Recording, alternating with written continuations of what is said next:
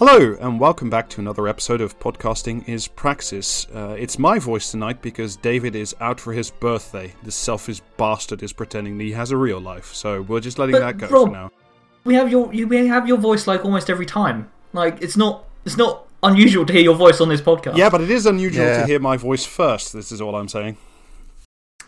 Yeah, but that's Yeah. not what you said though. Another, exactly. he do- Another so- solid banger of a fucking opening here. Yeah. In fairness to Rob, he does have his professional "I'm in charge" voice that he deploys. It's it's higher pitched and it's friendlier and it's nicer, you know, as opposed to the fucking like staring into the abyss, cracked kind of voice that he's got when he's usually doing the article reads. So yeah, yeah, yeah. When he's Um, doing when he's doing his official business podcast, I doubt he's eating fucking like glasses of uh, Kentucky whatever the fuck around and like slurring his words. You know what yeah, that's true. I'm sadly without alcohol tonight. Um, anyway, so joining uh, us on the podcast tonight are Alistair Hello, I wasn't expecting to be told asked first. and Jamie. Yeah. and James. hello, I am here, sort of. And we have two very special guests, two for the price of one podcast. The We Don't Talk About the Weather Boys are back. Uh, Adam and Hugh, thank you guys so much for joining. Thank you. Hello. Well, thank you, thank you for having us. And present. I had proper flashbacks doing looking at stuff for coming on about school. I had proper PTSD flashbacks. Oh, hold on a sec. Are we doing are we doing schools and education tonight? Yes, we are doing schools and education, the thing that we've told you we were doing three times this week. Uh, man, so I'm I'm dying from the COVID booster. I got the Pfizer, whereas my first two like actual shots were AstraZeneca. Lovely admission, but AstraZeneca does absolutely fucking nothing there. Um, and so I'm kind of like I'm I'm like mad with COVID booster here. So this is going to be extra curse for me. Let's go. You Let's should have uh, you should have got yourself an organic booster like I got, which was just to get coronavirus, which I I, Well, I- I- I tested did positive ask for earlier few- in the week. Yeah, I, did I did ask if he had any free range when the nurse was like lining it up, but sadly not. um, Coronavirus getting the uh, much much wanted. Uh, we don't talk about the weather vouch right there. Yeah, would recommend. Good stuff. Good stuff. A plus. Would catch again. I got the weirdest like compliment ever I think in my life when I got uh, tested yesterday. Like I was in the thing and they shoving they were shoving a little stick up my nose and, and the lady doing, doing the testing said, "You have very good nostrils nostrils for shoving a stick into." And I was like, "All right." That's not a weird. That's a I very am as, I am as God made me. Did you then did you then prove that they were really good by like snapping the stick in half while it was in your nose? Yeah, exactly. tying a, t- tying a knot in the fucking stick. Yeah. no, she sticks she sticks up one nostril, it gets yanked out her hand and comes back down the other nostril. Clearly. It's a different colour. That's replacing the stick that's already lodged in there. Yeah. Rob's Rob's just making a very nasally ta-da kind of noise as he does it. Anyway, uh, let's get on with it, shall we? First thing, we are going to skip the Labour reshuffle stuff because it is boring and for losers, and it is everything you expected it would be. So in- Nobody cares. nobody cares. Um, so instead, let's check in with an old friend of ours, uh, the F thirty five in the HMS Elizabeth carrier group. My my personal favourite fighter. Ev- everybody's uh, favorite fighter, I think. Uh, if you want to listen to the full story, uh, episode 67 is free and all yours. But thanks to our Discord, we got a link today from the Telegraph. They have footage showing an F 35 with just enough lift that it just plopped straight from the flight deck into the Mediterranean. As planned. yes. It's to create a new island, a new Gibraltar out of F-35s. Yes. Yeah, you're just you're just not understanding this from a tactical perspective. So look, Well, I mean, as a disgusting European, my main job, what I'm paid to do, is to do Britain down. So that's what I'm here for. Yeah, I want to know what like what the fucking thought process the pilot was going with because he ejected right before it fell off the runway, Yeah, he did. and I want to know why it took him until that he was going about four miles an hour. So I want to know why it took him until that point to realize that he wasn't going to get airborne. I'm imagining I'm imagining he's on it, right, and he's doing all his pre-flight take He's like, okay, starting. Um, okay, just gonna open the throttle a bit more. Uh, no, this is still not happening. All right, fuck it, turning it off. It's not switching off. What? Why is it not switching off? Uh, oh shit, Mayday, Mayday. And um, you know, I mean, all in all, another brilliant success for the F-35 torpedo program. or F thirty six. Maybe maybe he didn't mean to eject. Maybe like when he, he what he pulled, he thought was the handbrake. Yeah, Well, maybe then it's he- like me. Whenever I'm fucking up something, I'm desperately looking around for somewhere to put out a cigarette before I start doing it. He's looking around the cockpit for the ashtray, and there's no ashtray. He's like, "Oh no, not again!" He was gonna. You remember, you got to turn into the thrust. I was sure Um, he was taking off. Maybe he was just attempting to parallel park and Yeah. it all went really wrong. The, uh, the the Telegraph quoted an, an aerospace and defense analyst called Howard Wheeldon. it's not supposed to do that. Yeah. uh, and according to him, there is a saying in the military lift is a gift, thrust is a must. And I'm afraid he clearly had no thrust. It's a short takeoff of the carrier. You had to go to university to learn that shit. Yeah. Um, but they need the ramp to get off, and clearly the pi- pilot had insufficient f- power to get them in the air properly, which, you know, I think all of us could see on the video of the 100 million pound plane crashing into the Mediterranean. Yeah, it fell off the front. That's not meant to happen. Well, hilariously, this is not the first F 35 to crash this week, it is indeed the second. Oh, Do you know what? Do you know what I think? I think they should have the planes on string like mittens, so they don't lose them in the sea. Yeah. Just springs back up on top of the aircraft carrier. Uh, Until the program is old enough to be trusted with the fighter jets. Look, Britain, Britain is no longer a military powerhouse; it's a cultural powerhouse. All they're trying to do is remake Hot Shots. Uh, but yeah, a different F thirty five also went into the meek, in, into the Med pretty much uh, a week ago because apparently uh, some of the ground crew left the rain cover on one of the engines before takeoff, yeah. which caused it to be sucked into the jet engine and then completely totaling it, as well as dumping it into the Mediterranean. Well, it was going to go in the sea anyway, protecting it from the water. Yeah, I mean, thinking. Yeah. it's gonna. It, do you know what I mean? We're we're we're here slagging them, but we're gonna look like fools when they discover Atlantis. Yeah. That's Why does F thirty five have so many barnacles on it?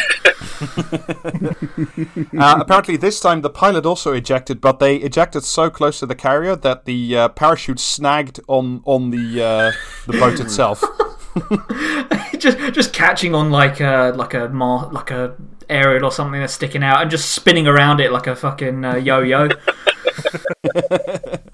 But amazingly, uh, apparently, the thing that we now have to do is uh, we have to retrieve our carcasses from the bottom of the Mediterranean because otherwise the Russians or Chinese could get their hands on them and all Yeah, I the mean, secrets you know, contained it's- therein. yeah, they, they'll get they might fucking dis- dig them up from the bottom of the ocean and figure out what their weaknesses are. Yeah. Their weakness is they can't fly. No, it's they might find out a out the machine. tactical plan, and you know, China could build, finally build that dam using clogged up F-35s. Nah, like it's that's that's just all bullshit. What they're really going to do is they're going to retrieve it from the bottom of the ocean, stick it in dry dock, take the you know barnacles off of it, repaint it, and it'll be good to go to crash again next week. But apparently, most amazingly, this is what I very much enjoyed: is um, once they're down or something, they have like a black box thing, but they also apparently have a emergency locator beacon, which you can activate remotely, so you can find these things, say at the bottom of the ocean. But the UK Navy doesn't want to activate the beacon because apparently the pinging noise also alerts the Russians and the Chinese where the thing is. And and does like the fucking do you know what I mean? Do the, the Russians and the Chinese not have like satellites or anything that can track like a, a fucking aircraft carrier? They're not they're not small, do you know what they- I mean? yeah, I are they- suspect they know where they Are are. they not going to be there? It's like the kind of the Russians and the Chinese are just kind of standing at the Straits of Gibraltar, just like, "Oh, you stay there, get back there. Don't you come like- in do you know what I mean? I imagine I imagine they've got satellite coverage watching this aircraft carrier and just seeing the plane fall off the end of it. It's not like you know what I mean. It's not like they have to go far. They just go, all right. Well, the carrier was there, searching a ten meter radius, and we'll find the plane. Do you know what I mean? It's So the official race for everyone to run into the bed with mi- big fishing rods with magnets on the end is the ping, and they're all waiting for that ping to go off before I, everyone can I'm, run I'm in. just I'm, I- I'm just picturing like there's a you know a Chinese military official and a Russian military official are sat on a couch somewhere in a room and you know they're eating takeaway and they're just kind of chilling and then there's like a ping goes off in the background and they both kind of look at it and go oh shit like I, I just love this idea that they're just sitting around doing nothing until suddenly this gets raised I just- fantastic For me, I just have more like the the idea that it's like that Simpsons episode when uh, Homer joins the Navy, and it's just like all the carriers coming together, and the UK fleet just going, "It's my first day." But the thing thing is, it's like they give you this Tom Clancy bullshit about, oh no, we can't, we can't turn the locator beacon on because like the nefarious foreigners will track it down. Really, they don't need to turn the the fucking like beacon on because it's just like they ran over it in the boat. Do you know what I mean? Like they know where it is. It's still tied to the, it's still tied to the reins, like carried behind the aircraft carrier, Yeah. and can't see it because they're constantly looking forward. Like that, um, like that fucking uh, National Lampoon. Is it National Lampoon's summer vacation where they forget the dogs tied to the back bumper of the Yeah. car? It's like that, but for like a hundred million pound jets. You know what I mean? This is why they're not using the you know big string kind of approach that you suggested, Jamie. Oh, we found we finally found a flaw in that plan. The we? real, the real, the real problem here is that that lad that drives Thunderbird Four is not getting overtime for any of this shit. Like, do you know what I mean? if I was him, I would strike. I mean, they, you can't get they can't get another guy in, can they? Imagine if all the Tracys went on strike. Yeah. Their dad absolutely seems like he, he probably made his fortune busting unions or something. Do you know what I mean? Yeah, That's what all the Thunderbird ver- vehicles were for originally. Yeah, incredibly suspicious unions. of any cunt that owns their own island. and has a and has a like Southeast Asian stepbrother. Just just saying. Around the sixties, American involvement in Vietnam. Just saying. Yeah, but anyway, but enough about the uh, Ghislaine Maxwell trial. Um, Another Rob Banger. yeah, yeah, yeah. It's, it's- it's that prime comedy hour while you have me. Um, Clunk, let's go. the UK has proudly built, or has almost proudly built, a vaccine manufacturing innovation centre near Oxford with a lot of public money, about 250 million quid's worth. But it's now fortunately up for sale because we don't need that no more. Because why would we keep an innovation centre for vaccine manufacturing? No, well, because I mean, that's the problem with an innovation center is it, it by its very definition it has a limited lifespan because once it's innovated, it's no longer an innovation center, is it? it's just a centre. Yeah. Stabilize, stabilization. When you think of it like that, they're just getting good money for you know value here. They're just like um, you know recycling. Yeah. Well, I mean, not really. Like, it's supposed to be done next year, but according to the FT, the centre was already quite instrumental in speeding up the research at Oxford, which then turned into the AstraZeneca vaccine because Bill Gates got involved.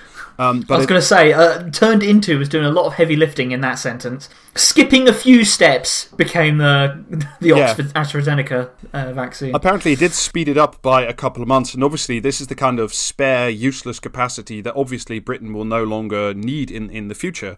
Um, Well, and- Rob, you see, we've expanded the, the state by a micron, so we must immediately shrink it again. Well, you must indeed, uh, because what we've discovered is that the private sector is just too damn efficient. Let me quote from the Financial Times: "The worry was that there would be a huge surge in vaccine the, manufacturing." pri- the private sector are 200 million quid's like swinging around for some reason that uh, we won't go into. The worry was that there would be a surge in vaccine manufacturing requirements during the pandemic, and we'd need surge capacity, and the reason for that is gone," said one person familiar with the efforts to offload.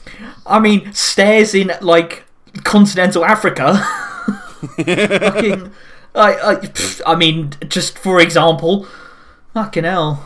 Well, look, I mean, Adam's got the Rona, but he doesn't need research anymore. He's fine. No, I'm fine. It's all done. It's all done now. Healthy. Pa- pay no attention to the iron lung they arrived in. Do you know what?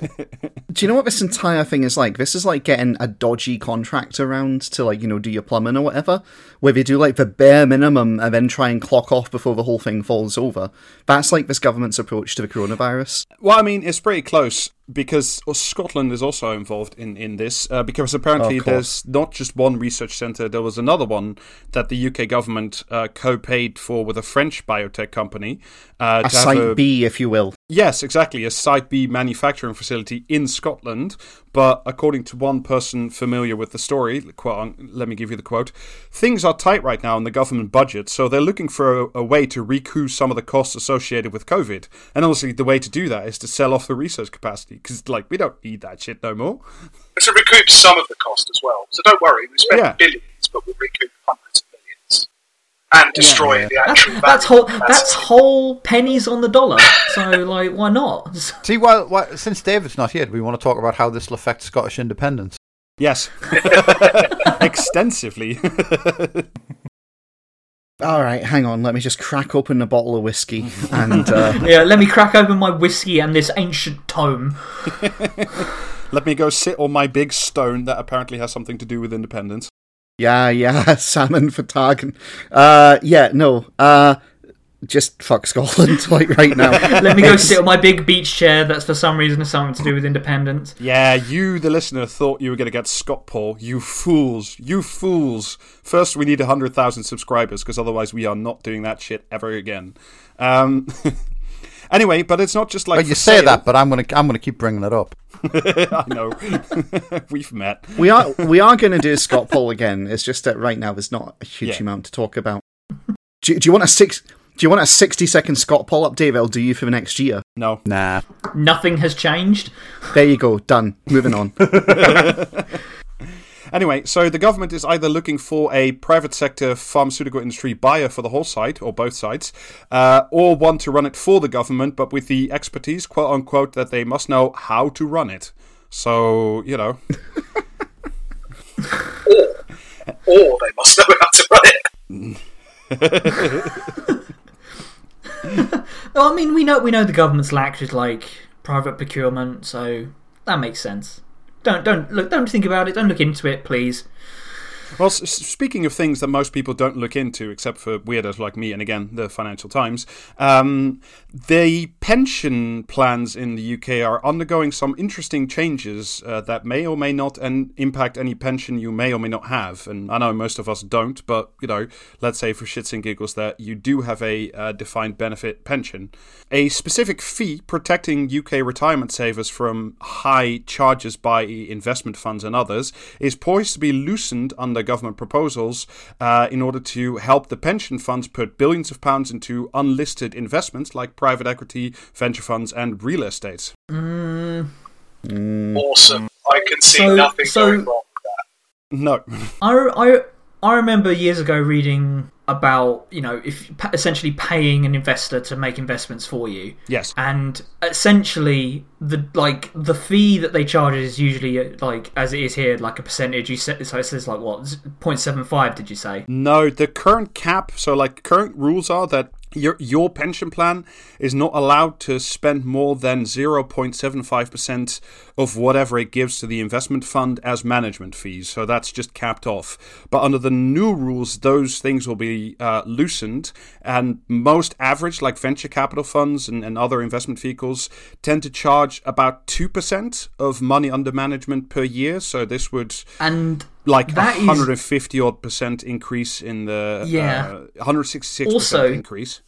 And also the the fee itself is an exponentially increasing like the factor that it's increased is exponential because that fee is taken from like the whole the, the profit of the entire investment right Uh, well, I mean, if there's a way of doing it, but like it's sort of benchmarked. If like the venture capital fund that you're investing in has like better than expected targets, uh, then they can charge up to 20% of the actual profit they get uh, on top of the 2% of the management fee. So that's like in the cut of the direction that like UK pension funds are moving into now. Yeah, it's um that Wolf of Wall Street scene where you've got um you know the the whole introduction from the senior analyst to the younger one, basically saying like you know you make them a profit. Don't let them divest. Keep them reinvested because that, that money that's on paper doesn't exist. But the money you're skimming off into your pocket, that's real. You can touch that. Yeah. So I, I uh, haven't yeah. seen that. You should watch it, Jamie. It's quite a good film, actually. So yeah, this like this is part of a, a package of moves where earlier this year, uh, pension fund trustees were already allowed uh, more room as to like how the numbers Foxteen works with paying money management fees. So between the two, there's definitely like going to be more of your pension money going into management fees of venture capital funds, which I think is something that, that we we all look forward to. Fantastic. And, Sounds and the great. reason, essentially, uh, why this is happening, according to the government, but also according to some other reading that I've done, is like your pension fund essentially is in very safe assets, like uh, uh, sh- bonds and shares of other of companies of high high value big corporations, that kind of stuff. Like they are bound and obliged to only have that stuff because your pension is for obvious reasons not allowed to, to fall over. But because we've now had such low interest rates for like more than a decade at this point, um, most average like bonds and stocks have incredibly low interest rates. And because the pension funds have to keep paying out, uh, they're not getting enough money in to like replenish the fund, as it were. Um, so right now, like they need more dangerous assets with higher interest rates to keep the pensions going. Rob, Rob, are you trying to tell me that the profit rate, the rate of profit is tending to like downwards? That's No, crazy. I mean, I wouldn't like. Say I'm giving thing. you, I'm giving you a five out of ten for effort on that one, Alistair. Del- delivery requires uh, much improvement. This is why I'm glad all my pension is all tied up in Funko Pops. They're never going down in value. Largely tuned out for that entire financial discussion until Rob said dangerous asset, and I thought, oh, we're talking about Tom Clancy again. Uh, so one of the other reasons that the government is loosening these rules is because Rishi, Rishi Sunak doesn't really want to spend government money on this whole leveling up business, but he does really want to spend your pension fund on it, uh, which is one of the last Um, like well, big. I mean, do you know what I mean? He needs to fucking he needs to get his shit sorted out because you don't spend government money on leveling up. You spend experience points. You know what I mean? if they're if they're gonna persist with this ridiculously childish fucking language, they can at least get it right. Do you know what I mean? You need to get a certain amount before you can prestige the UK. Yeah, yeah, that's what it is. London has Yeah, and then we prestiged can- so many times, it's just lost all meaning. You need to prestige. yeah, Yeah. send- New Game Send- Plus for the North. You get to keep all the stuff from before, but you start again. yeah. Yeah. I mean, according to Lisa Nandy, I know they we weren't. I know. Yeah, I was going to say. I know we weren't Yeah. going to talk about the Labour reshuffle, but also fuck off with shadow minister for levelling up. It's not a real thing. Do you know what I mean? You don't need. You don't need to shadow fictional fucking government positions. I'm still stuck on this whole idea of a new game plus for the North. To be honest, I'm just picturing Philip Proudfoot, leader of the Northern Independence Party. Like the flag he's got comes in eerily appropriate, both at the end of the curve and right back at the beginning when literal Saint Oswald is tooling around. Yeah, sounds great. Well, I mean, to, you know, to quote Lisa Nandy from earlier today, the the Labour Party is moving left or right. It is moving north. That apparently is. Uh, twirling, twirling mean, towards freedom. New New Game Plus for the North is basically just we have to start from like we have to do industrialization from the beginning again, but we get to keep all the upgrades we bought for the Batmobile. You get to keep all your cosmetics. um, but yeah, just very very briefly returning to the finance bit, and then we'll get on to, to main topic. Oh, sorry, Jamie. Crack on Um, them. Do you know what I mean? Sorry, am I spoiling? Jamie- am I Jamie- spoiling your fun? Yeah, Jamie, you can you can get back in the Batmobile for a little bit. just kick the tires. Um, but yeah, essentially this like this move from of pension funds moving into like much riskier assets. Like I said, uh, venture capital, private equity, private debt, um, real estate. Uh, is essentially they need to make Oh, the pensions have to become landlords. They are Yes! becoming landlords. They're allowed uh, to allowed to invest in real estate investment trusts. So yes, pension funds are landlords. You've got to pump some more money into the real estate sector. I mean, it's looking ropey out there. Yeah, Yeah, exactly. So now there's Like, I'll be. T- I- I'll be totally honest, right? See if we just got rid of landlords, but we kept the payments the same. It's just that now all the payments on rent were going to supporting like the old people. That was like future pension payments. Then, like, all right, that would be a net improvement to what we have today. To be perfectly fucking honest, not that we're getting that. No, no. But yeah, like course like on on average, about a decade ago, like pension funds were fine just investing in normal stocks and bonds. They got about six percent annual interest rates. But now, because the interest rate's been so low for so long, uh, that returns about one percent, and that's not nearly enough to like cover the outflows in terms of actually paying pensions. So they have to find these big paydays. So that means investing in shit. I don't know, like Tesla or Netflix or abstruse investment vehicles that you've never heard of. The Juicero. I Um, I think. Sorry, go on. I was going to say the Juicero. Stuff like that. Like use, all the useless stuff you see, that's the result of, like, you know, there's way, way too much venture capital money sloshing around. It's like everyone's so Yeah. poor because it's all locked up in these enormous funds. Yeah, have they, But- have they but- considered investing in fucking moss? Well, I mean, Adam, have you seen have you seen how uh, expensive the like empty husks of those Juiceros are? They're still like hundreds of dollars what? because money is fake. Nothing matters Yeah. Oh, anymore. yeah. I just I think it's incredible that like obviously like the, the the turn in neoliberalism was partially like like putting the pension funds into the stock market. But no, the stock market isn't good enough anymore. It as like we've freed up the stock market as much as possible. We have to actually take it away from actual market conditions because they're not. It's not really a market condition. It's it's whims. Yeah, but it's you've got to remember, as Al- as Alice, as Alistair said, the rate of profit is inclined to sort of get less a little bit over time and kind of decreasing. I don't That's know smart. if the exact words I used. No. But I mean, so essentially, like the pension funds are just much more free to like invest in the Hobgoblin real estate trust or the Dragon Eggs or whatever the fuck's going on next, uh, because they have to. Because every Bre- Fabergé's breaking out. Is he? Fabergé egg time, yes. Once again, it's Fabergé egg time. Um, so, according to a researcher quoted by the Financial Times, although pension fund money is pouring into the private market, there's no guarantee that's going to deliver big returns. At the moment, the opportunity set of actual things that could make actual money is limited. So, there's just going to be much more money, including maybe even your pen- pension fund, going into scams. Yeah, just imagine the Monopoly money guide, like you know, turning out his empty pockets. That's that's basically where we're at now. Okay, hear me Yeah, out. he's just inventing stories. Hear me out, right? Okay. All right. tea is pretty big. Britain's got a long-standing uh, relationship with India, right? So how Yeah, about yeah. go to India, buy tea, use that tea to buy heroin, sell that to the Chinese, All right. and then right. bring that silver back to the UK. Now that is high profit. I like that very, very much. Can I turn some of that into an NFT? Because then you've just got me. NFTs, NFTs. Oh, fuck me. yeah, the the bored lion pension fund is coming to you soon. I, I like that Rob Rob finally hit upon a good joke and didn't even realise it there. Yeah, it should have been yeah the NFT trade. Yeah, the NFT clippers. Full of JPEGs playing their trade on the Spanish men. Trying to having to guard the ship from right clickers.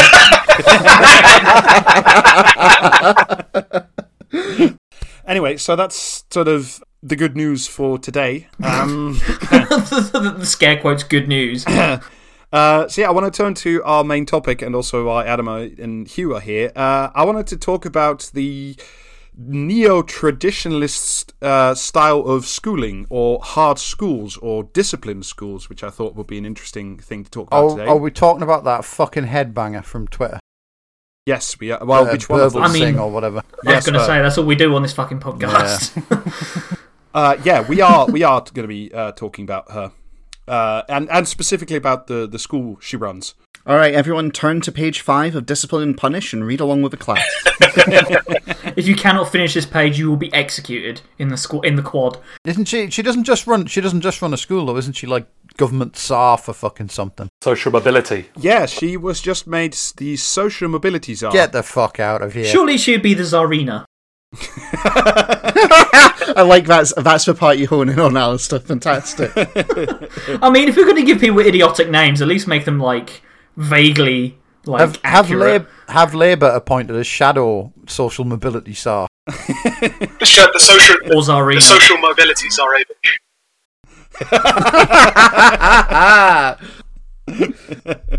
Which, by the way, is quite a nicely compensated post. It pays 350 quid a day for six days a month. So that's not, not bad money. if Fuck you, me. Uh, I'll give that a go myself. Yeah, I want that job. um, give me Yeah. two minutes to just go on Twitter and tell her to give me a fucking job. Yeah, Jamie. Yeah, Ja- maybe. Jamie, you'll be able to you'll be able to fit this in around with your bee cleaning up job. Yeah. Um, but yeah, this is part of, as I said, what's called as the neo-traditionalist approach to schooling. Uh, you have to think of, you remember when Gove was education secretary and he said that people should be able to memorize multiplication tables and Boy, recite po- poetry, that kind of stuff. Um, And every every school has to be above average. Yeah, that yeah, kind of thing. yeah. The every school has to be above average thing, and some fucking like other dipshit in the fucking house trying to patiently like explain to him why that's not practical, as if he as if he gave a fuck. Do you know what I mean? Like. I fucking like. I'm really angry now just thinking about that. Like every every school should be above average. It's like ah fucking. Do you know what I mean? That's the, the second. even? That's the second worst thing he's ever been involved with after that fucking like late night talk show thing he did with David Baddiel in the nineties. Um, but yeah, essentially the approach of neo-traditionalism is essentially a uh, civilizing mission. It is, if you will, uh, imperial Oh, practices uh, brought home to the core. Um, Yeah. I love to bring things back to the metropole. uh, yeah, they. Uh, it's essentially you must know many of the things through rote recitation, and you. And the most important thing, apart from knowing all the things, is to behave properly at all times without fail. Yeah. Um, let me- Yeah, well, I mean, that's like that's just it's the evolution of schooling. Do you know what I mean? Like back in my day, it was like no, you had to you had to learn you had to learn how to count. They had to, they had to kick you out the door with at least like the ability to recognize a number if you saw one. Do you know what I mean? Even if your response was to call an adult to explain what the numbers meant, as long as you could recognize that like something was there that needed dealing with. But nowadays, it's like everyone's got Google on their phone, so they, they do not give a shit whether you learn anything in school other than like turning up and doing as you're told. That's all they all they require from someone for an Amazon warehouse is that you turn up and you do what the fucking boss tells you. Well, that's kind of always been the true thrust of. Well, uh, yeah, you but know, now it's like now it's like you don't need the education part. Now you you only need the fucking like uh like the the discipline part of schooling. You know what I mean? You don't actually have to teach the kids anything because they can just Google it if they need to. Yeah. you I mean, not, not Any, really, anyone that- who anyone who's anyone who's actually going to get like a real job where they're required to think probably is probably not going to your fucking like shitty school that's getting public money or whatever. You know what I mean? It's Yeah, just to give you a very brief overword of what sort of the general point of this neo traditionalism is, I'll read you from one of the godfathers who thought up this whole movement. Breadth of knowledge is far greater factor in achievement than socio-economic status. That is to say, Um, being What? smart. um, that is to say, being smart Um. is more dependent on general knowledge than on family background. Imparting That's not. That's that is not true. That is decisively not true. That is demonstrably not true. Sorry. when did this Welsh, go uh, when did this movement start? Uh, phew, good question. When- well, a, ne- a neo-traditionalist, so I assume hundreds of years ago. Um, I think it's it's broadly from the I can't really remember. I think it's early '90s, certainly maybe maybe early 2000s, something like that. Um, but let me finish the the quote. Uh, Imparting broad knowledge to all children is the single most effective way to narrow the gap between demographic groups through schooling. In a free not. labor market where you are competing against wealthier households, cultural capital equals access. What? Citation needed. if ever, if ever there was a gargantuan citation needed for something, just fucking hell. So this is very much explicitly about installing or reinstalling hierarchies uh, in schools and installing the virtue of hierarchies certainly in pupils. And I know Adam and Hugh, I just like to sort of inv- welcome you to your childhood trauma because I know you guys went to quite a tough school or a traditional school. I don't know how to put it.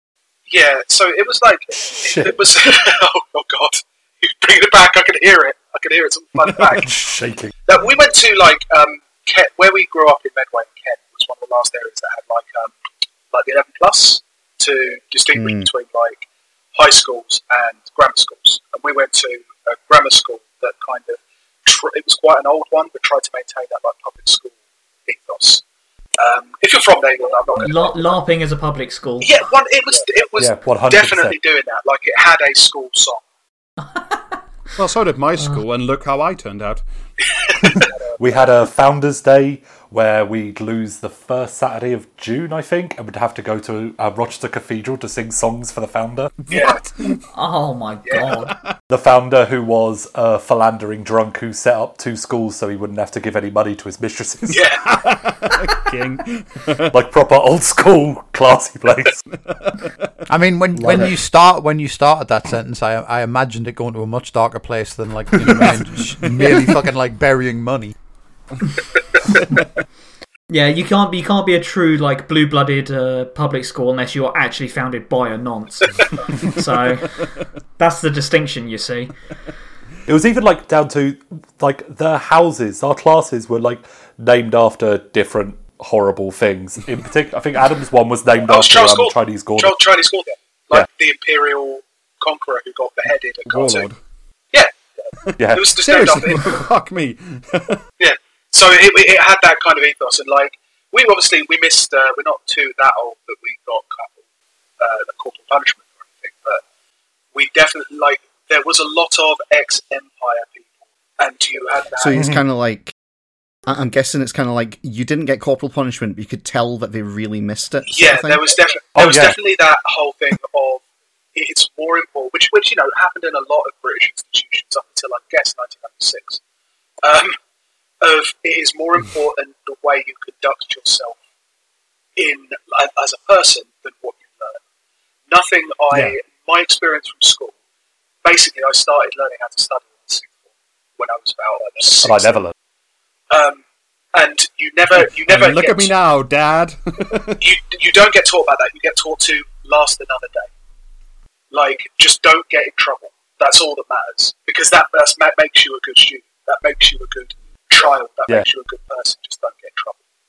That's it. Yeah, there was like, it was like, there's so much of um, Birbalsingh's approach to schooling that just like so similar. Like uniform cards that we had to carry around all the time. That Oh, any, yeah, I had any that as well, actually. that the old the, the prefects could tick them off if you know something was off with your uniform, and if if you had too many ticks, then you got a Saturday detention, that kind of thing.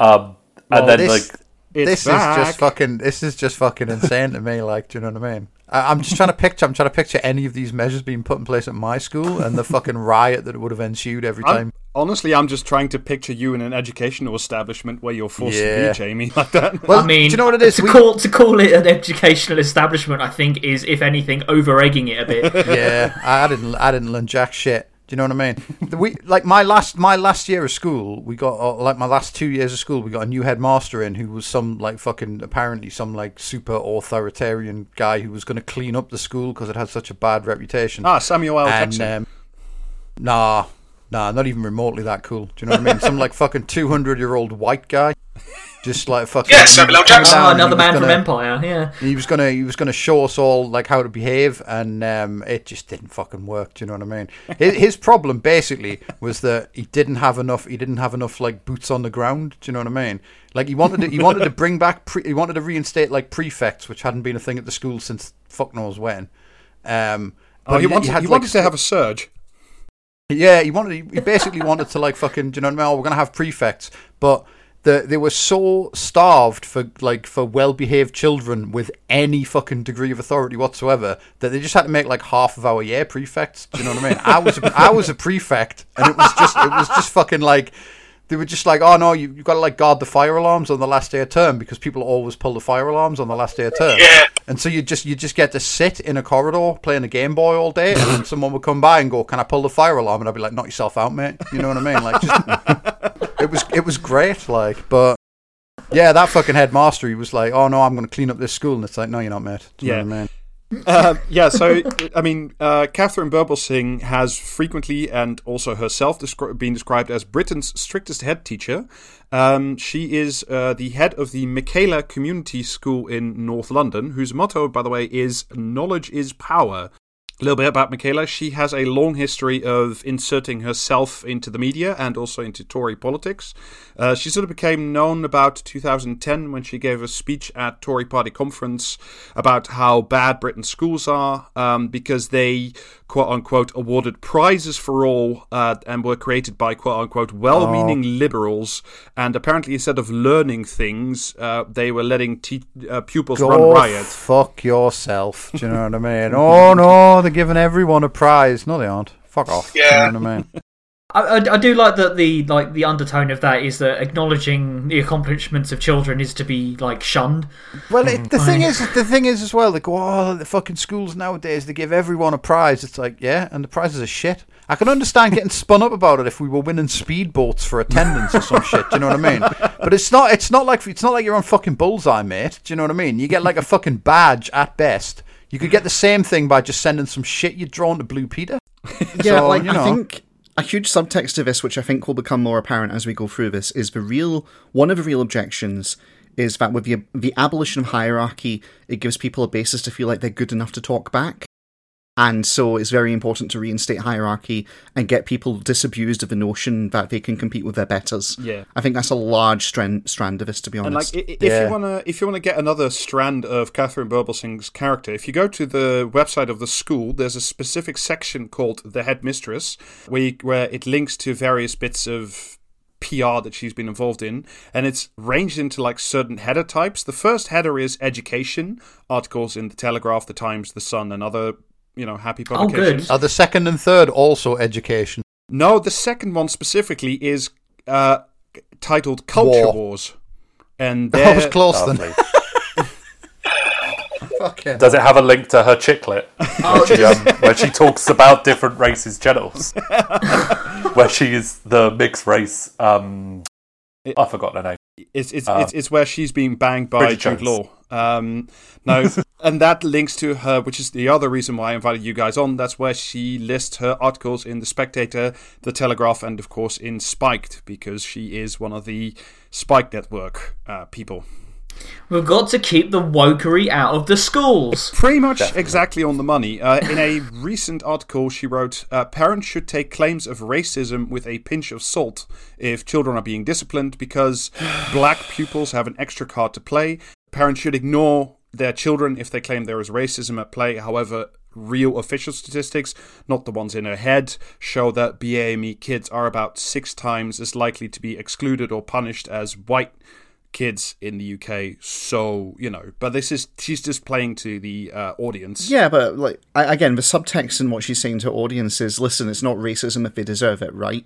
Like that's the attitude that Yeah. obnoxious people take into these things. Yeah, It's um, it is incredibly remin. It does is the main thing. One of the main things that I remember from school was I learned some very choice words for traveller, and the fact that that um, we had a couple of teachers that would designate the worst child to be that. I'm not. I don't want to say the word to be that It's word, quite an old-fashioned and then word, you'd have to sit in that. I know seat. which word you're referring to. It's quite. It's a, like it's Victorian. Oh, good. Well, that's the thing. Is okay. I'll I'll, I'll say the word because it is so old fashioned. Diddy So then What? I Yeah, Diddy This is a this heard- is this is vintage This racism. is so. It actually Yeah. comes. It actually comes from an Indian word, dacoit, which means uh, bandit, like a Hindi, right. a Hindi Well, word. welcome to the Antiques Roadshow. For this Today we, we are like- praising an anti I was not joking when I said how traditional this school was. I was not understating it. It's like Kent doesn't like nowhere in Britain likes travellers. They're like everyone hates them, and Kent even more so, and has so many words for them. Like, and it's not surprising that yeah they'd have words that no one else has heard. Yeah, I was going to say it's it's quite impressive when you, you learn like a new kind of racism after having lived in Britain for like forty odd years. Do you know what Yeah, I mean? It's, yeah. uh, It's incredible. Yeah. yeah. Um, so yeah, the Finally, Jamie's learned something. yeah. Nothing good. I've never learned never learned anything good in, in like living in Britain. You can only What learn- did you only learn from bad things. podcasting as praxis? I learned racism. Excellent. Love it. We learned a new form Uh, of racism that's been out of use for 150 years. so yeah. I mean, I've, I've forgotten it already, like, but you know,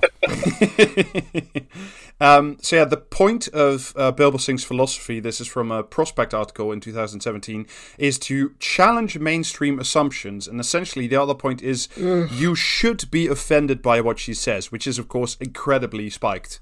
Like it's writing for. Oh, I'm actually I'm actually trolling you, pupils. yeah. Fucking yeah, I, I love to have like an edge lord forums poster for a fucking headmaster or headmistress rather. I'm not owned. I'm not owned. I scream as my league table rating drops precipitously. This is what's amazing about like Catherine Benson. It's like when you when you look her up and you look up anything about the Michaela Community School, you search for it and you find exactly the same narrative, which is it got set up that everybody hated it. There are so many critics that there, there, it's unorthodox. It's path breaking. It's oh, everyone hates it. Everyone tries to stop it. When you actually look for it, I cannot find a single unified critique of that school in particular. But and yet, it's founded on the predication that nobody, that, that everyone was against it. Like the elite was against it, the educational authorities were against it. I mean, there's a few critiques, but you really have to read like teachers' forums where they specifically Yeah, talk sure, about this school, and there it is. But yeah, I mean, there's no mainstream, there's no like big article in the New Statesman or the London Review of Books or anything that uh, uh, sort of negates it, which is an interesting thing. Of Oh, I was going to say, um, it's just yeah, for, as well because she has the kind of the name of Britain's strictest head teacher. It gets used every single time, like they're reintroducing her.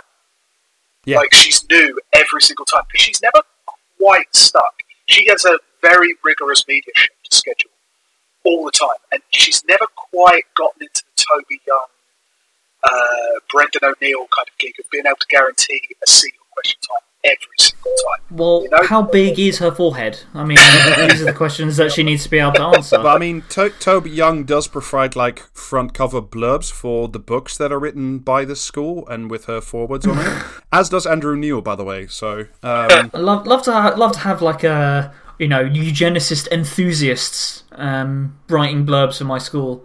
Uh, yeah, so a little bit about the school. This is the Michaela Community Secondary School. It's in uh, the Lon- London borough of Brent, which is a quite a deprived area of London. Uh, one in three uh, inhabitants is living in poverty.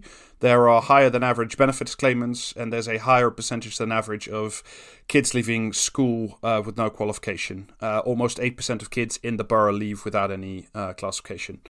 Uh, so the school is, I will say, and by you know Ofsted is shit, and we all we can have many discussions about that, but by any sort of Ofsted metric, it is a successful school. Like there's a high percentage of kids that do graduate and go to Russell Group universities. Uh, graduation rates are extremely high. So, I, like- I, I actually looked up the because I believe this is 2021 the first year they've had an A level group uh, graduate, and I think it was 2019, but I'm I'm happy to be uh, correct no, on I, that one. I I think it's the first. I think it, I think it's the first sixth form who's gone all the way through. Okay, Um, and those A level results, they run a selective A level, like sixth form. So they're Ah. already selecting successful okay. kids. The, the- I don't believe the other years are, but that year is, is selective. So there's there's some Jimmy in with that. Yeah, which is like it, which is the same as um, our old school. Our old school had incredibly good um, A level results. I wasn't allowed to stay on, and that's part of the reason why they get to have good A level results. I've got some, yeah, I've got something quite libelous that I could probably say about that, that school. But no, don't.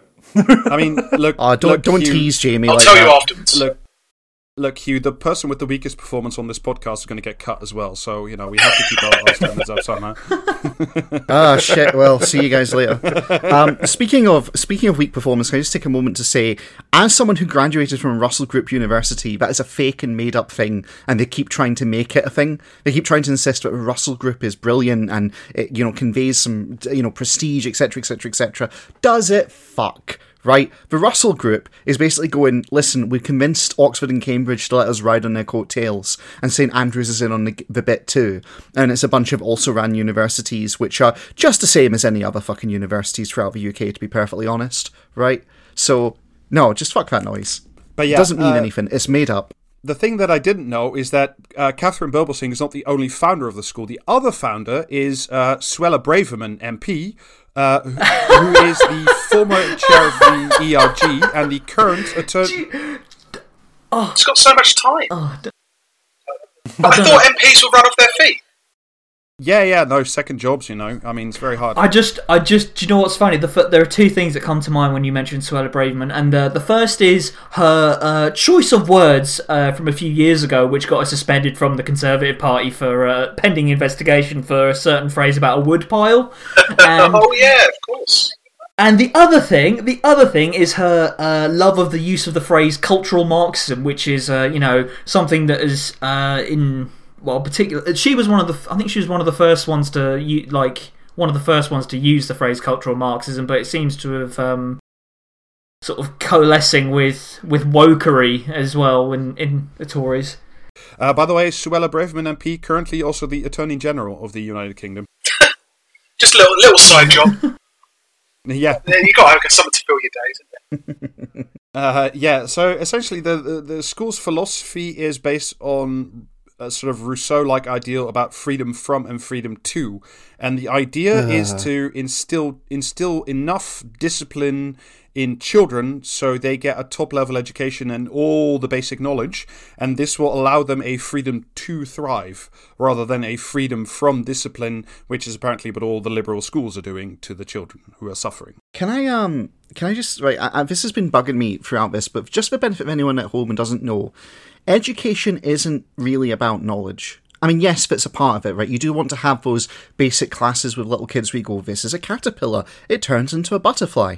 And, you know, you don't want to be my mate who missed that day in primary school and didn't realise that caterpillars turn into butterflies. Anyway, so there is there is like that element. Never know when that's going to come back and bite you, do you? Yeah, I mean, you know, he, he, several years of being the guy who doesn't know that caterpillars are butterflies, he's definitely paid for it. Anyway, no one thought to tell him. yeah. So here's the thing: you do need a bit of that, right? But actually, actually, education is about teaching people how to learn, and also teaching them the confidence and self assurance in how to learn. That's how you know. That, that's what makes people good at education. Yeah, but essentially, what if instead of doing all of that, I just drilled the same things into you over and over and over and over again until you could just recite them and regurgitate them? Oh, th- oh my god! These these schools want to turn kids into mentats. That's what they want to do. But it's the, it's the old thing. Which is more important? Memorizing by rote the times tables so you can just regurgitate them out, or understanding the multiplicative operation that underlies it so you can multiply any numbers together and arrive at the result, even if it takes you a couple of seconds more. One of them is learning how to do a thing and how to apply a process, and the process of learning it teaches you how to learn other processes. And there's, there's, there's research stats that show that children who are taught, not just taught to rotely memorize the times tables, but are taught multiplication, and then maybe later taught to memorize them for convenience, they do better in mathematics later on in education because they've learned the process of learning, you know? But can they recite a Kipling poem when they're when the, one of their betters clicks their fingers? Oh, they at them? literally do recite Kipling poems over and over again during the uh, communal lunch. About much more later. Um, so Oh my god! Are we getting like a, a tour of Yeah, we circles of hell in this, Um, Rob? Are, you, are we? Are we just in like limbo right Yeah. now, and you're about to descend with So us? instead of like learning kids how to learn, essentially, what if the real goal of this was tough love and discipline at the core? Because if you have those two things, this will give you the freedom to thrive rather than being ruined So- by freedom from thought. So it's the it's the tra- it's traditionalist in the Spartan sense of Yes. throw the child into the into a into a wood for like well a, a newborn into the wood for like a night, and if they survive, then they're worth keeping. Or a wood pile. So yeah. only if they're eh. the right color. A- Anyone who uses the phrase "tough love" when talking about children is talking about child abuse. Change my mind. It's, it, it boils down to like make sure they're paying attention all the time. Never let up on them. Just keep keep them like there's the whole thing of like you know don't don't allow them their phones, don't allow them like to stare out windows, anything like that. Just keep them co- constantly engaged, constantly on edge. It's, I mean, that sounds like a great way to live, doesn't it? I can't imagine that causing any problems further down the line. Did me no good. Did me no harm. in me. The Freudian slip there spoke. That's what it taught you. Freudian slips. Yeah, I think it's um it's interesting that the school motto is knowledge is power. Like like they know that, and that's why they like they endeavour to never teach the kids anything. Yeah. You know what I mean? But speaking of, of Spartanism, uh, let me give you sort of an overview of what it's like to be in, in the school. First, we break up at five a.m. and begin sparring. Uh, pretty much. Uh, you start at the start of year seven, where there is a week long boot camp in the school. oh fucking no way! Yeah, that's what it's called as well. Uh, someone break out the spears. Um, this boot camp is a week long and designed uh, designed to teach you how to behave the Michaela way. You are literally timed by teachers in the classroom how to enter and exit classrooms until a whole class of 30 kids can do it in 30 seconds. And you do it over and over and over and over again until you get it right. That's a very useful skill going forwards. I've often had to exit a room in under 30 seconds, so actually, it's fair enough. I've got, I've got irritable bowel syndrome. It's, can't take chances with that kind of thing. Well, well, maybe if you'd gone to this school, you'd have had less problems. Uh, yeah, the, the idea is that if the classroom can enter and exit in under 30 seconds, that cuts the travel time in the corridors down to a maximum of two minutes, which maximizes learning time. I'm not kidding about any of this. just, just fucking sprint from classroom to classroom. Just abseil into the fucking window, like kick it in, just like into your like chair at your desk. No unnecessary sociality, citizen. It is it is good that you mentioned chairs, Alistair, because all the other vital skills that they teach you is how to sit bolt upright in a chair in silence. That is a uh, boot camp lesson. I just I wish David was here to play his City Seventeen siren noises during this because it it feels very Welcome to the Michaela School. It's safer here. Uh, so some of the this is once you've passed the boot camp, you're in the Michaela School proper, uh, where besides all knowing of the things, like I said, it's really about behavior monitoring. And you know, it's good that you only have the two minutes between the classrooms because one of the most important rules that is enforced is absolute silence in all the corridors at all times, apart from saying good morning and good afternoon to each other to the teachers. See, we see we used to fight with a t- one with one teacher who like I don't know I don't know what the dude's issue was, but we'd just be being like twelve, we would just say good morning to him in the afternoon and good afternoon to him in the morning, and he'd always say that back to us. So, like, kids will find a way. Not really, because absolute silence must be maintained because otherwise the infractions and the detentions come very thick and fast. And the reason, according to Katharine Birbalsingh, why you must have these uh, these silences is that if pupils chat in the corridor, they will immediately, in their feral state, resort to bullying or even stabbing. And that is Does why. anyone does, does anyone does anyone get any like union busty vibes from this? Yeah.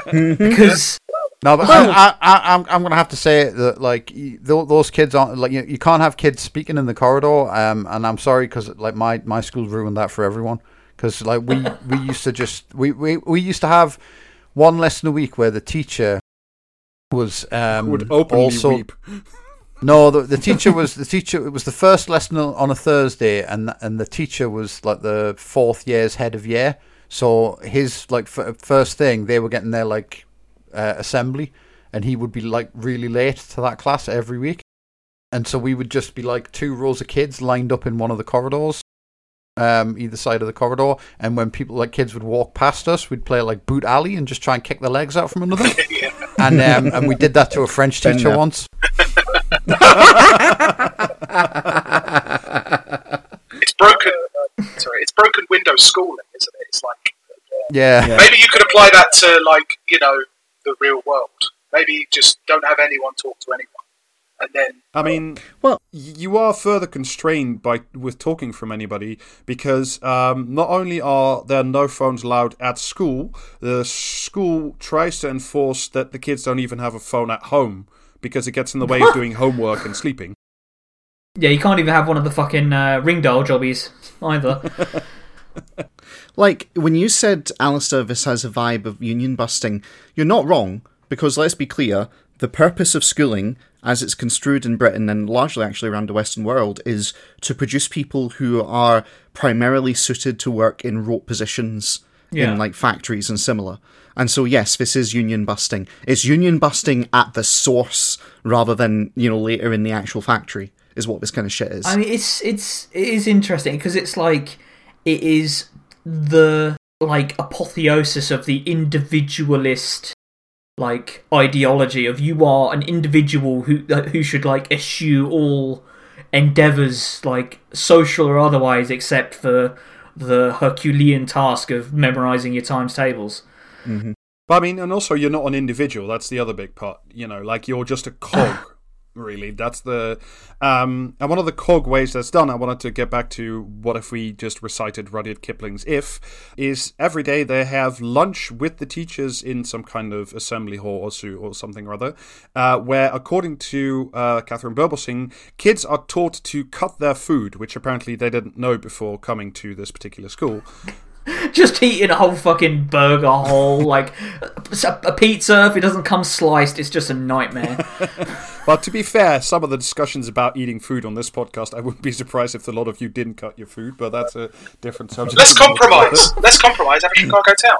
Put in microwaves. Hey, that one. Um, so yeah, the kids have lunch with the teachers at the table, uh, where Oh my God. one of them oh fuck me i love to sit down for lunch with my boss every day Yeah, yeah, it's it, it's management is present at all meetings. Yeah. you, you're you're not wrong about union busting. um, where one kid has to bring the plates to the table, another brings the food, another lays the cutlery. Um, it is enforced. another one is eaten It is enforced to say thank you at all times, and kids. good, good afternoon i uh, hope hope you are having a good financial quarter. Thank you very much. I am having a very good indeed financial quarter. Uh, pretty close. I shall see you in the coming week. According to Wikipedia, uh, it is mandatory that kids must hold eye contact with the teachers and other students at all times when the others are talking. Jeez. Don't blink. Um, Nice. And at the end of the lunch, there is a mandatory poetry recycling where all the students stand up at the same time and bellow the same poem out. My oh, captain, my captain. Uh, no, literally, the poem cited is Rudyard Kipling's "If." Of course, it, of course it is. Of course it is. Yeah, Because it's it's more about aesthetics than it is about any actual theory of learning. None of this is for the kids. It's for the parents and the media people who are watching it. yeah. After Oh, education. Yeah, I mean, you're absolutely right. It's education as spectacle, as written for by the Daily Mail, Yeah. right? yeah, Of course, you'd hear that. Because also, put that in a different context. If I told you that there was a uh, like made up a scare story about some like liberal school where every day the kids sit down and have to have lunch with the teachers with all the doily uh, like, and if you embellished it a little bit, you said they have to put out a fancy tablecloth. It's not preparing them for life. If you put a different spin on that, that's a hippie school. So Yeah. it's bollocks.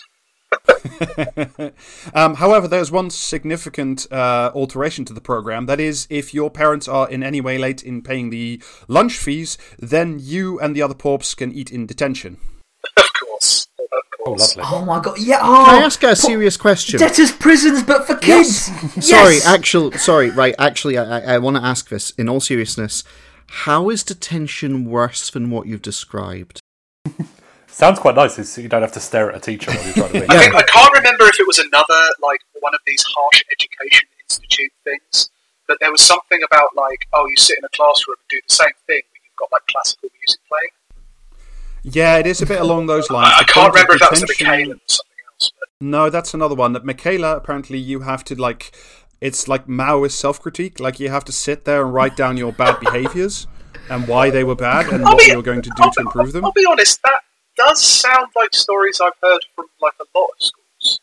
That hmm. doesn't sound like particularly out of the ordinary. Like I know a lot of this is like the fancier stuff is like, yeah, that's obviously horrific, and but like there's a number of things in here where it's like, no, that's what teachers in other schools try to do to, to do to us anyway. You know, sit quietly, like stand up when a teacher comes in the room, say thank you, all that kind of shit.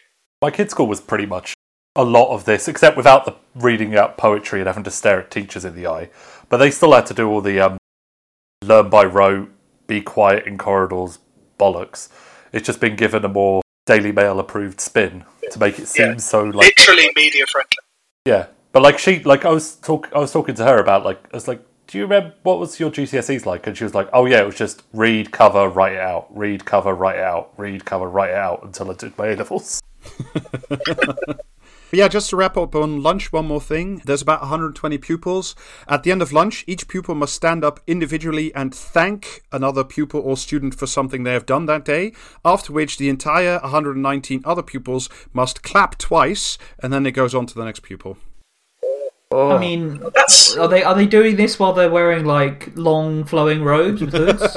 While sipping their lovely orange Kool Aid. Um, while, co- while doing a cover version of to- the video of Total Eclipse of the Heart.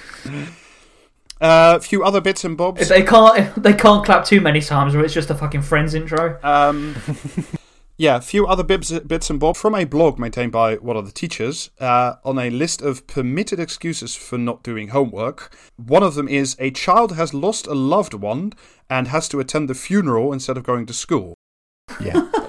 But that's not the that's not the interesting part. Instead of expecting the homework from that evening, we do not set detention. However, although it is difficult, we expect the homework to be completed from then on while im- offering emotional support. So you get one day off from homework if your mum dies. Literally. Oh my! I mean, like literally, literally worse than like the worst working conditions I can think of that I've had to experience uh, in this country.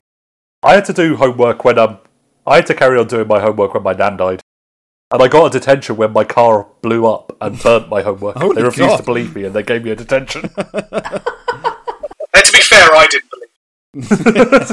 but like, yo, they maybe they maybe bring in the burnt remains of the books. That's awesome.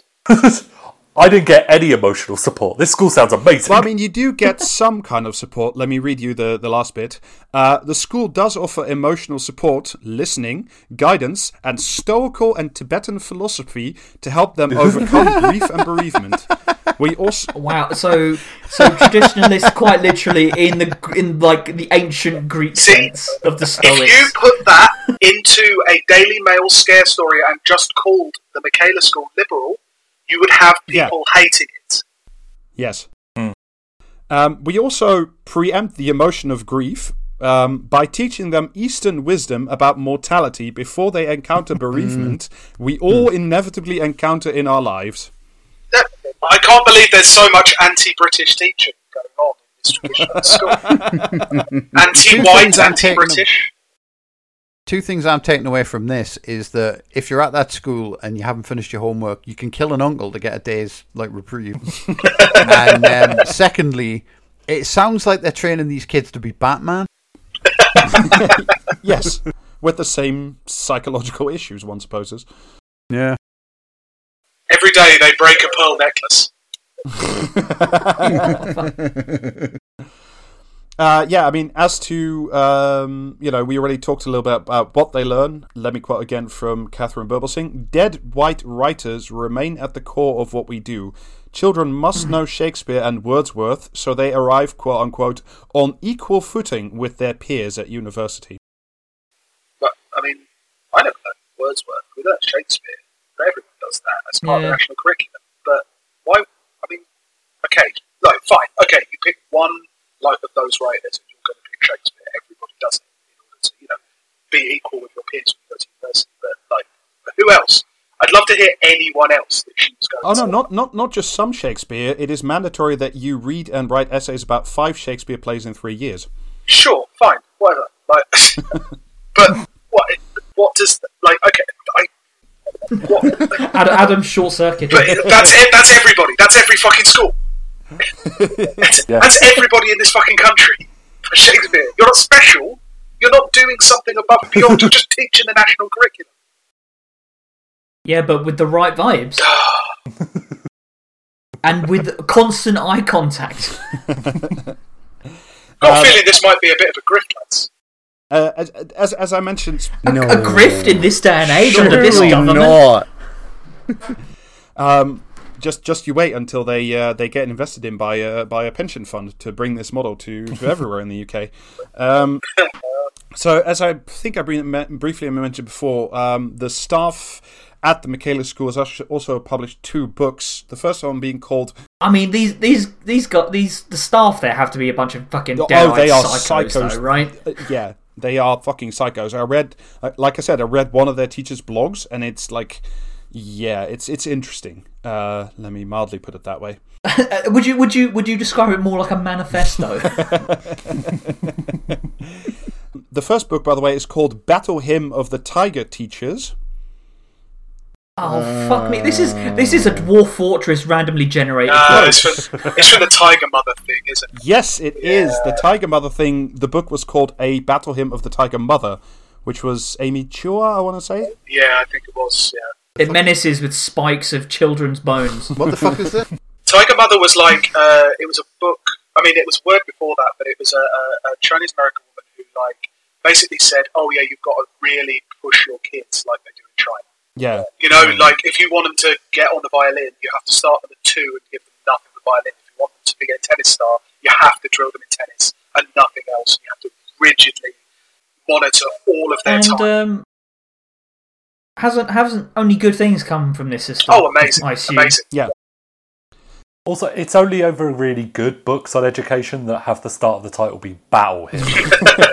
It's fine. This book is for bards only. yeah. I mean, essentially, Battle Hymn of the Tiger Mother is what if we took the Michaela philosophy and applied it to your home and your the rest of your life. I mean, it is it is just like uh, austere uh, stoic philosophy. Like literally, I just it just makes you think these people. I mean, I know these these people if they if they were like nobodies would be a bunch of fucking uh, like ancient bust people on Twitter, but like it really is just oozing out of them that they want to return to like an imagined ancient Greece. Yeah. what what kills me about this, right, is that yeah, okay, what they're doing is emphasising like kindness and politeness into what they see as the roughness that kids, um, especially poor kids, working class kids, experience outside. They imagine all of their lives are completely feral and you know like constantly marked by aggression and violence. But at the same time, you're you're trying to say that you're, they they say that they're trying to teach them like politeness, sharing, wait your turn, right? Perfectly okay Mhm. things to teach. But also, it's completely at the opposite of everything that's valued by this society. Anybody who Yeah. comes into a workplace or tries to kind of actually act in that manner in modern Britain, you'd call them a fucking chump. Because the whole point of modern Britain is that you're supposed to, by hook or by crook, jump the fucking queue and grift as many rooms as you can along the way.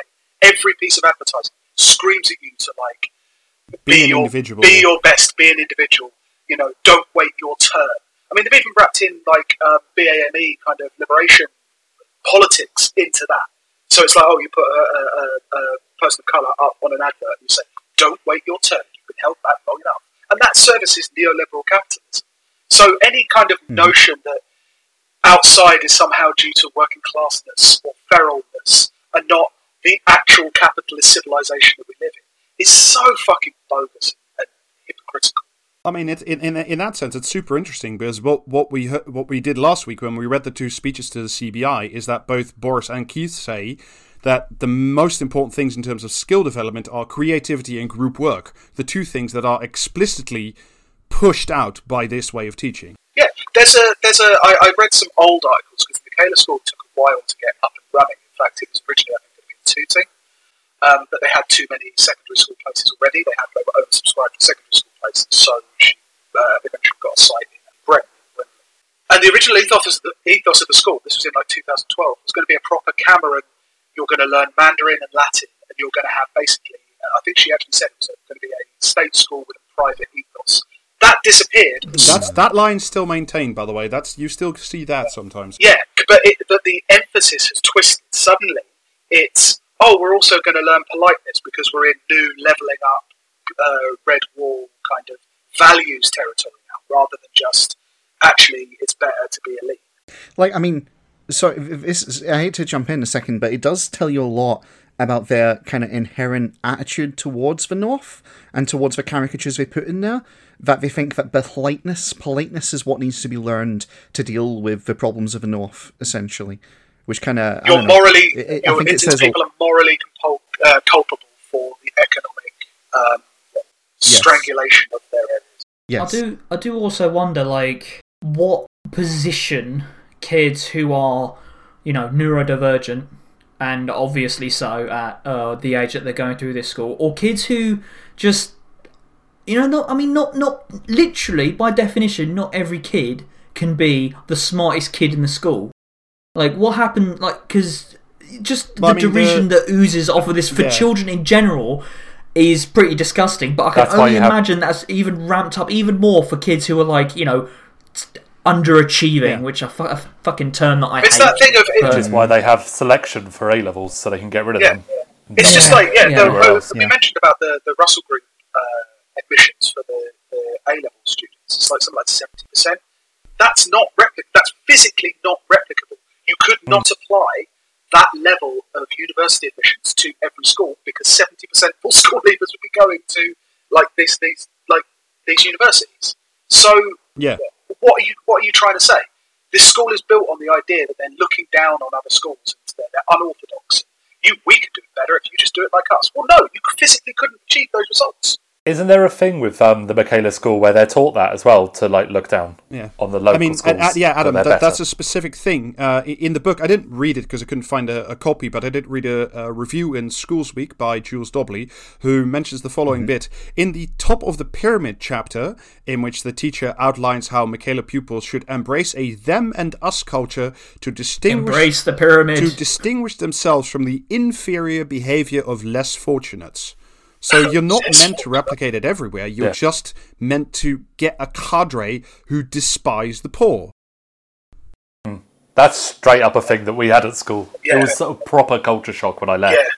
It was like a solid month of I like I was genuinely terrified when I left that I was being like tossed out into the wilderness where I'd be mauled by poor people and killed. Um, but then within a week, I was like, "Oh my god, this is so much better! I can smoke yeah, you can finally be cool. Mm-hmm. by my jinkos." Like, it's it's the it's the difference it's the it's the difference in dis- in the, what discipline means. Because to me, this sounds like a very austere school, very disciplined school, but like there's a lot of elements that are in a lot of other schools. What it sounds like to me is that if you were to apply this, like, oh, discipline is the thing that kids need. It means for rich kids, it means a lot more attention. For poor kids, it means we're going to put cops in the school to make sure to drag you off. yeah. That's what that Absolutely. means. yeah. Yeah. I mean, that's you already see that because there's already been like a huge growth of like ex-military and ex-corps being put into schools, pretty much uh-huh. for that purpose. I think in this government, or certainly under Theresa May, there was like a specific program to get ex-soldiers in the classroom. Yeah, yeah. This whole thing is explainable through the model that David and I have been talking through, which is that essentially, with the death of an extended imperium for Britain to turn to and rule over, that imperium has to be recreated internally, and it's being recreated in the Puritan society. And, and that's kind of why these lessons from the, the externality are coming home now, so that we're now dealing with, um, you know, our children, like our children, being essentially divided into classes right from the get go, but not just classes in the economic sense, but classes in a real kind of status pyramid sense, where Yeah. either you're part of the elect or you're just like worthless, and this is all it's going to do. And you, you talked about, you know, what's going to happen to, you know, neurodivergent kids, and the answer is we just want them to die. Yeah, They they'll, they'll just don't- they don't rate because they're not they can't be part of it. And there's one more aspect I wanted to touch on because it, it, it it's very much part of this, and why I think it's also of this moment right now is, is at the end. Of, um, if you look at the the, the book or in in the inside cover. Uh, there's there's a, a false claim on the front of the book which says this school should be banned exclamation mark it, it says it on the cover this is from the, the review I read the quote about this book should be banned is not from a head teacher or like somebody at the Ministry of Education or any of that, uh, someone outraged by this way of, of teaching students. The quote is by one of Michaela's very best friends and fellow provocateur, Toby Young. Of course. Because this all, to me, like all of this fits very much together. You know, you see her. Uh, you know, like I said, it, it, on the school webpage, it's the first page is education, and the second page is is culture war, and and, and that's what interests me so yeah, much. about Adam, this. Adam, and Hugh. If we could just, if we could just get you after we've wrapped up here at the end, to just to to just say that this podcast should be banned, and then we can slap that over the top. You know, I'll do that.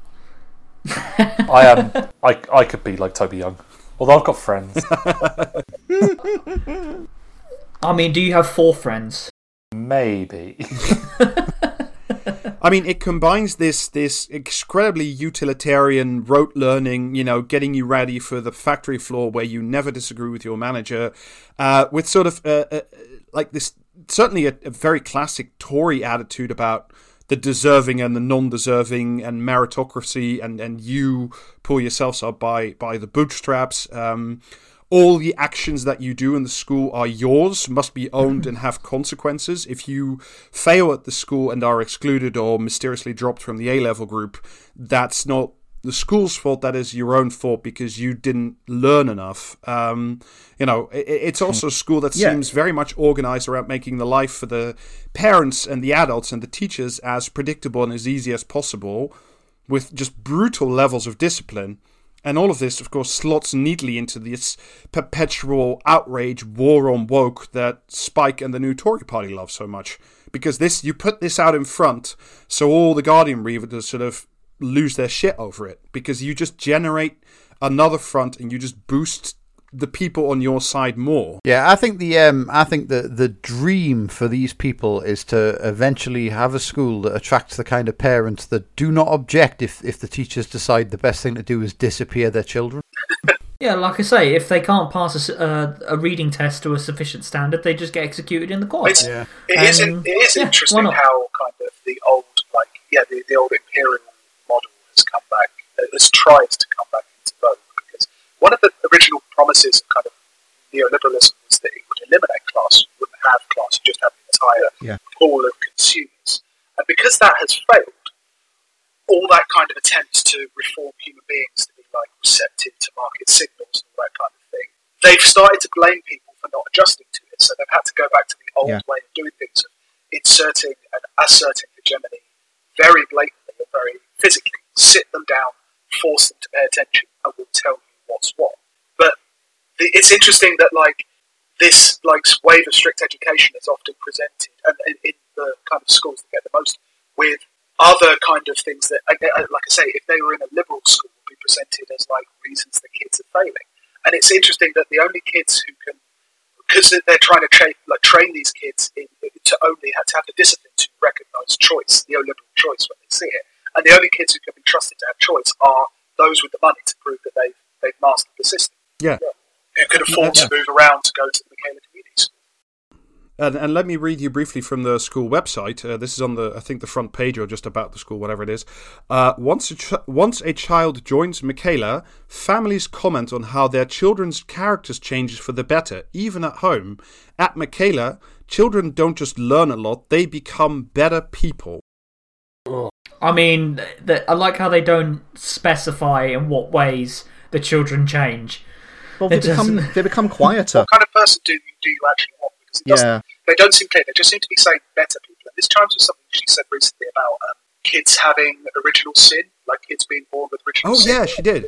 Um, she Oh, used my she used it. I mean, she she did use an illusion. I, I do think it was like a like a poetic metaphor, or whatever the actual word for it was. But she believes that kids are born feral and evil and need goodness to reform them. And like Jordan Peterson, she refuses to actually define what that goodness is, which is the heart of any kind of moral philosophy. So you're left with yeah. absolutely nothing because she needs those kids to be as flexible as possible because the world they're going into actually doesn't give a shit about whether you're well educated or not. Like all the stories you have about successful tech entrepreneurs starts with so I dropped out of college, so I dropped out of school. You know, they don't mention the family emerald mine. But essentially the narrative mm-hmm. that everyone's told is that in the real world is you don't need school. You're going to become a footballer, you're going to become a celebrity, or you're going to become a tech entrepreneur. Either way, you're going to trick your way into success. That involves no knowledge whatsoever. So there, and that is the world that the Tories and the and conservatives and world capitalism presides over. So it's completely at odds with both those things, which is why it seems so like at the heart of it, they're not actually sure what they want those kids to be because they don't really care. They don't. They don't want them to be. They care about the fawning headlines, but that's kind of Yeah, it, really. yeah. See, I, I was going to say the sad thing about this, and you've kind of it ties in very neatly with what you said there. The sad thing about this is the parents who are so estranged from their children and from themselves by extension that they don't understand what it is to be a human being and to be mm. a healthy, happy child mm. in particular. And like I'm, I'm coming to this from a personal perspective because my family, you know, I mean, God help me if you ever hear this, but my family have got no fucking idea what it is to be a healthy, happy, balanced, emotionally open and mature, you know, person in a, in a loving and nurturing environment. They've got no idea that my family's basically defined by my grandfather, who was a sergeant in the British Army during police doing police action in Kandahar back in the day, and you know, he you can imagine how he ran his you know immediate family and then how all his children have kind of carried that forward. And so you've got this whole there, there is like a, a section of the british public uh, who are so emotionally not just repressed but completely divorced from healthy emotion that they genuinely think that oh well if no one's making any noise there's not a problem. So if the child's quietened down and become quiet that's okay that's good that means they're learning how to behave that means they're better they're better now because that's what i should they. be That's right the way they used to. That's the way they used to teach nurses up until again about 1996. You used to stick them all Yeah. into basically a prison. You weren't allowed to go out at night, and you had to listen to the matron. You know, Yeah. that's I mean, the, James, I'm, I'm not sure. I. I'm not sure I agree with with, with the, the, the parent side of things because, like I said, it, it, this is a very poor uh, uh, borough. It, it has real structural problems, and what I can very well imagine is is that you, you know you as the parent want the best for your your, your child, and you know there there is stuff going on on the street that's not always easy. I'm not saying it's feral, but there are you know real social issues playing out on your street as it is, and you want your child naturally, because that's parents everywhere at all times under all systems, they want the best for their children, and they see this school, you know, it, it's weird, but you know, if you just prima facie believe the propaganda, then you and, and you want the best for your child, then I can very well imagine that you know you say, well, rather than you know, Okay, but I mean, um, I I hate to, I hate to shatter your your illusion of a better like fucking tomorrow for all of us, but no, British people just fucking hate kids. yeah, yeah, they do. and I'm yeah. not suggesting that you know, I'm not suggesting that this is a And good for a idea. lot for a lot of for a lot of British people, there are no kids they hate more than their own kids. Yeah. But I mean, certainly for like the people who read about this, like the the, the people who read the Spiked and the stuff and, and the Times and stuff, yeah, they definitely hate the children. But on the individual parental level, I can well imagine that you know it's it's in it may be individually rational, but you know collectively suicidal to engage in this kind of behavior. And and I'm not condoning it. I'm not saying this is right. I'm I'm saying that the you know to me there's a level of understanding why you would even seek to put your child there. I could I could understand like um, if if they emphasise, oh, this is where kids get to have a quiet space. If you have a very chaotic outside life, exterior life at home and, and in your area, I can understand the appeal of having this is a quiet area where you get to work on yourself. But of course, the quiet area is constantly interrupted by more of more of the, the, the same. And that chaotic world that is what you're going back into. The skills that you that you quote unquote learn being in a chaotic environment way more prepare you for Yeah. the, the horror of a zero hours contract world than sitting quietly. And that, that's a bad thing. That is a bad thing. But you know, I know it's a bit of a cop out to say fix society before you fix the schools, but like I think it has to be taken into account that, that the the Michaela School's answer to this thing is to essentially try and rewire people's nervous systems so that you are you become the perfect worker. You are incapable of accepting mm-hmm. periods of inactivity, of being quiet with yourself. That's like that's what it seems like to me. I, I, I Yes. just I don't. I, it's an answer to a question no one asked. And also, Rob, if I can just add one last thing, I can totally believe that a parent, you know, in, in poverty without any of other choice, they, they, they do this and they put up with it, right? But by the same token, any parent that actually is connected to their child is going to notice that things are shit. They're going to know that things are shit. Yeah. And I think that's the problem here. Like, um, you know, as Jamie says, there's a lot of parents which are so emotionally disconnected from their children that even if they, you know, do notice they've gone a bit quieter, they'll think it's a good thing. And this is this is the uniquely British yeah. disease, frankly. No, I mean, I yeah, how we treat uh, our of course. kids. I mean, to me, like if because we were talking a little bit about Empire before, and weirdly enough, the thing I just thought of it, what this whole business reminded me of. Do you guys know what Barnardo's is? It was a very Yes. yes. And Barnardo's used to do this thing very, very famously. They also almost went bankrupt, or they did go bankrupt later, which very British as well. Um, is that they used to do this thing? They had these big ad campaigns where they would take like Victorian street urchins off the street and then literally like dress them in like slightly revealing rags, essentially, and then like they do an after photo where they'd be like dressed up in shiny and and and iron shirts and that kind of stuff, and they would sort of take you know, feral ragamuffins and then turn them into productive subject of capitalism. And this reminds me extraordinarily of, of that same conjuring trick, the same magic. The same nonsense because Yeah. it was all like those posters were not real. They were literally designed as ad campaigns to get the donations flowing in. I mean, it all comes from the same place, doesn't it? Children are feral little monsters. You know, they re- they require the rod. Spare the rod, spoil the child is the uniquely But British also, they're very useful because nothing tugs the heartstrings like a kid, the story of a child. Yeah. No, but there is Yeah. there is no. Uh, it's something that Katharine Birbalsingh does a lot, which is when she's grandstanding at a Tory Party conference and telling people not to vote Jeremy Corbyn, then she's allowed to be political, and it's outrageous that a teacher's allowed to be political. But when you actually do politics at her, try to engage with her on a political level, no, I'm just a teacher. I'm not political. It's that kind of thing of mm-hmm. like they're constantly trying to avoid any kind of thing and use essentially use the children for their own particular.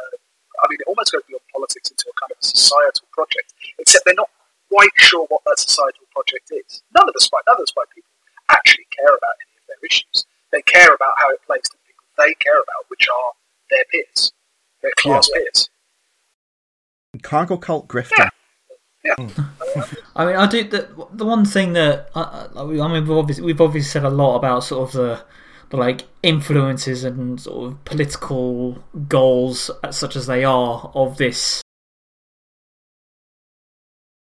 It's it's one, but I think there's an. Uh, I mean, this is one school. I think they were planning an expansion, but there's a there's a bunch of like imitators, of course, have have uh, uh, sprouted up in the meantime. I think there's I think there's going to be another school in Stevenage. Yeah, yeah, yeah. But there's also the Mossbourne Academy in Hackney, the King Solomon Academy in Paddington, and there's a new one whose name I've forgotten. But they made the headlines Natch in the Telegraph and the Times that they were enforcing a rule that children must smile all the time. I mean, the thing, the thing, the thing that really does just the thing that sticks out to me first and foremost, like through all the shit that we've read, like the Rob you've read Yeah. out out to us about what this fucking school does, is that just the the, the kids are not human. Uh, that is just like just such a Yeah, alien idea that these are actually human beings that have like Yeah. passions and you know interests and whatever like rough around the edges so might, they may be but like what why does that mean that you have to you know become a dead-eye automaton to like service a fucking amazon warehouse what what wrong have you committed uh, except for being born in the wrong fucking Well, postcode that's that's why. And earlier, like I think, as education changes with the kind of capitalism they want, they actually don't want self-directed people anymore. You've got enough of them. They're, the class is Yeah. full. So what you do actually need are people whose nervous systems are so fucking shot that they can pay perfect attention all of the time to any particular role that you haven't been able to automate yet. yeah. And you instill mm-hmm. naturally a sense of hierarchy. Never mind what the actual name of it is.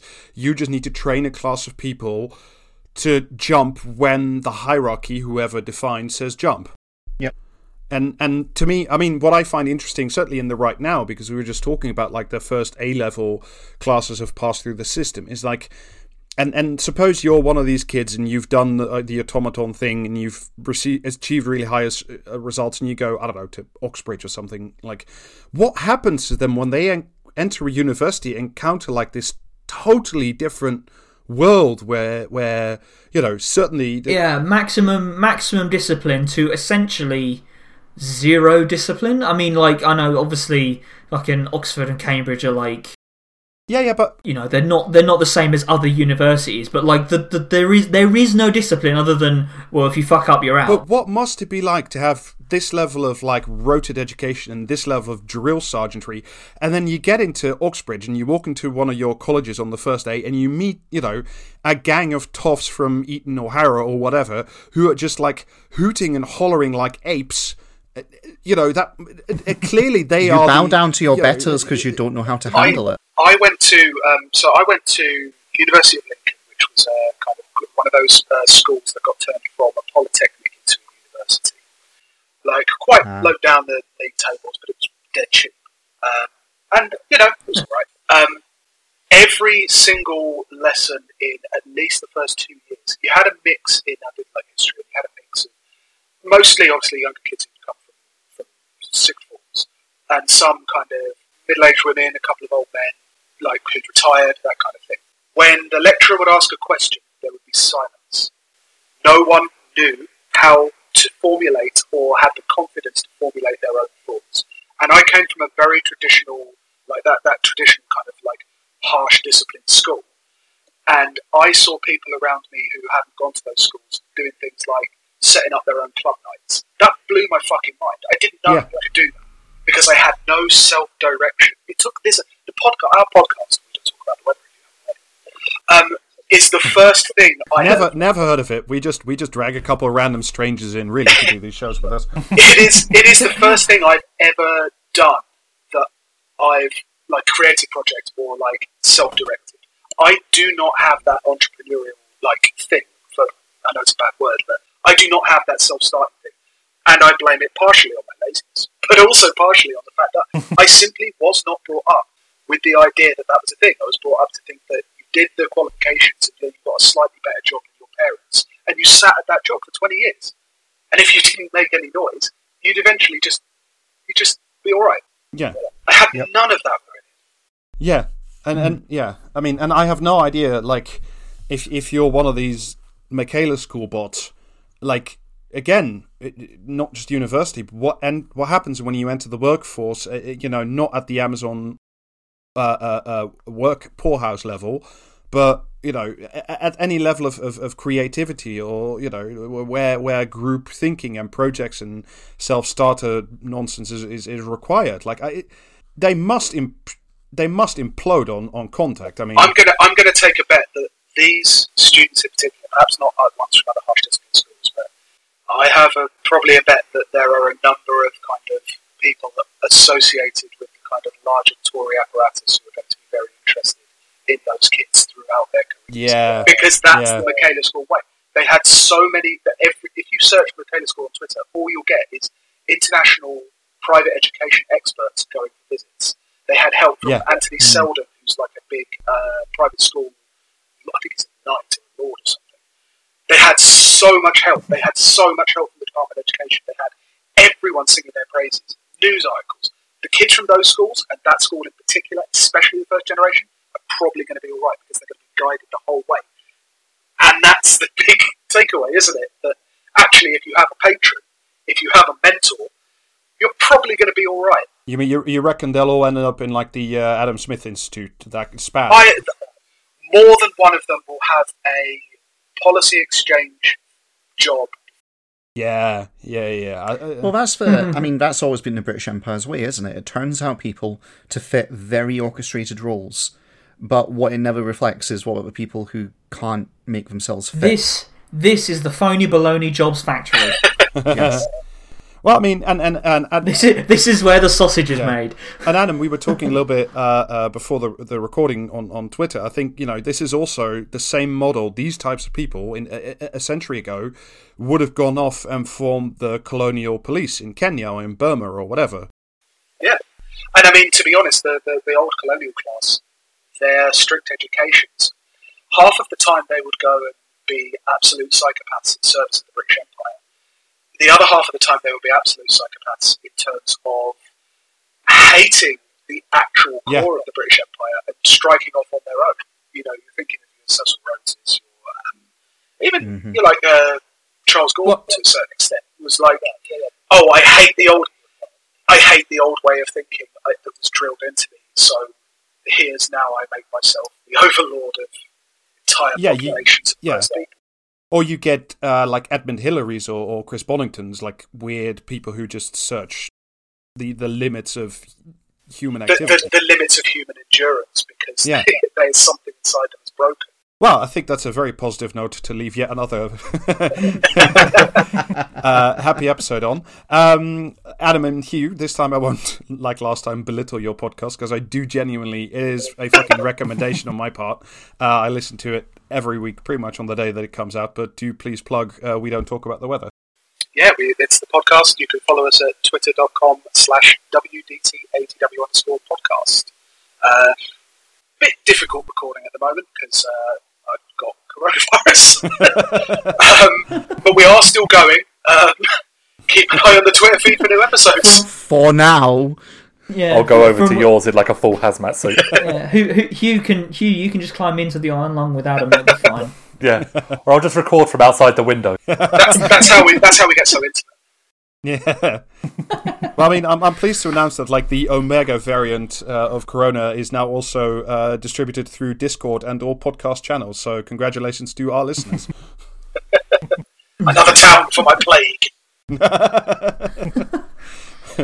Well, uh, f- f- then from here in Nurgle's festive garden, uh, thank you very much for listening, and we'll see you next week. Bye. Bye. Right. Bye. Bye.